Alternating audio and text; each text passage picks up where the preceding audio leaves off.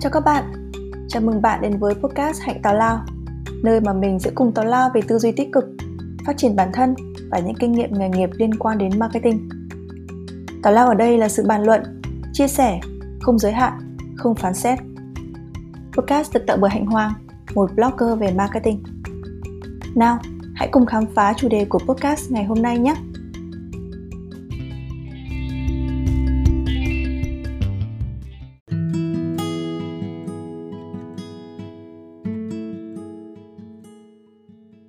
Xin chào cả nhà, kênh podcast này đã hoạt động được khoảng một tháng rồi và gần như chưa có podcast nào mình chia sẻ riêng tư về bản thân, mình là ai, những câu chuyện quanh công việc, cuộc sống của mình. Ngày hôm nay mình sẽ chia sẻ một chủ đề gần gũi và đời thường hơn, ngoài chủ đề về marketing thường gặp. Chủ đề 24 điều mà mình học được từ cuộc sống. Nhưng trước hết, mình sẽ giới thiệu với các bạn những thông tin cơ bản nhất về mình và những bối cảnh của 24 bài học mà mình sẽ chia sẻ nhé.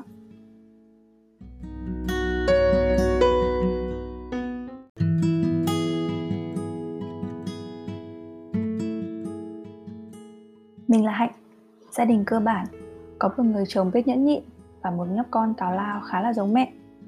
Nói chung, cuộc sống của mình khá là bình lặng. Công việc của mình là một người làm sáng tạo nội dung. Mình có gần 10 năm làm việc trong lĩnh vực marketing.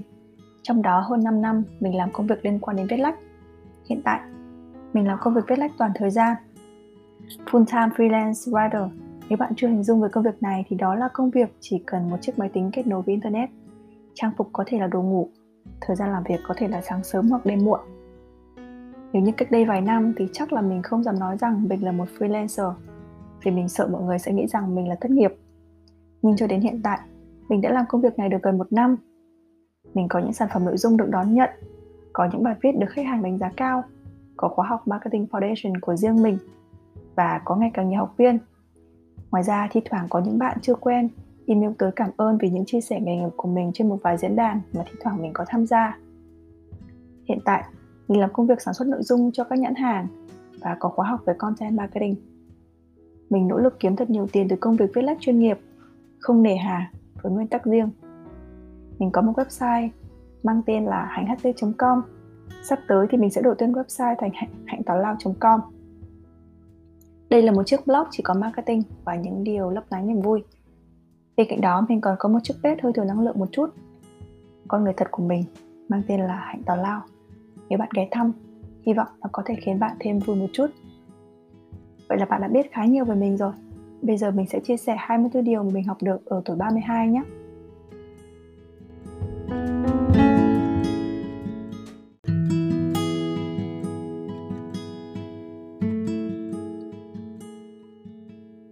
Điều số 1 gia đình luôn là nơi an toàn nhất. Căn nhà không cần to hay đẹp, nhưng quan trọng ở đó có gia đình. Điều số 2 hay quên không phải lúc nào cũng xấu, thậm chí là ngược lại. Mình có khả năng quên đi những chuyện không đáng nhớ chỉ sau một vài ngày. Nó khiến mình có cảm giác là ổ nhớ của mình luôn được dọn dẹp cho những thứ có ý nghĩa hơn. Điều số 3 không gian sống ngăn nắp giúp cho tâm trí của mình thoải mái và cân bằng. Bàn làm việc của mình thường được dọn dẹp trước khi mình bắt đầu làm việc thường sẽ chỉ có máy tính, một cuốn sổ, một cái bút, một cuốn lịch và hai chiếc điện thoại đã được tắt thông báo, kèm theo một chai nước nữa. Điều số 4 Mình cần ít quần áo hơn là mình nghĩ.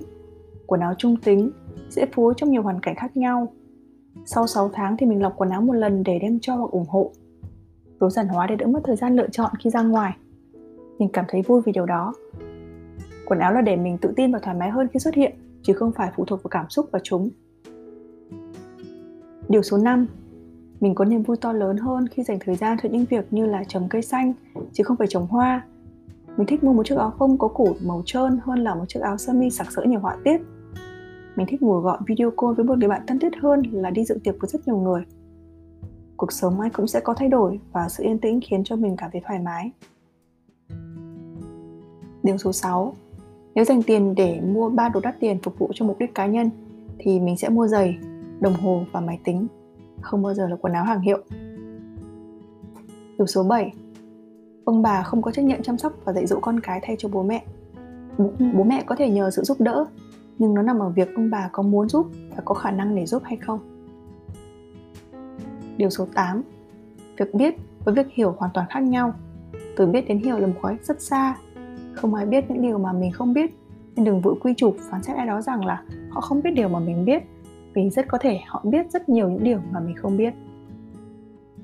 Điều số 9 sự tế nhị của phụ nữ đôi khi không nằm ở những điều mà họ nói ra, mà là ở việc họ không nói gì. Im lặng đúng thời điểm có giá trị gấp ngàn lần lời nói.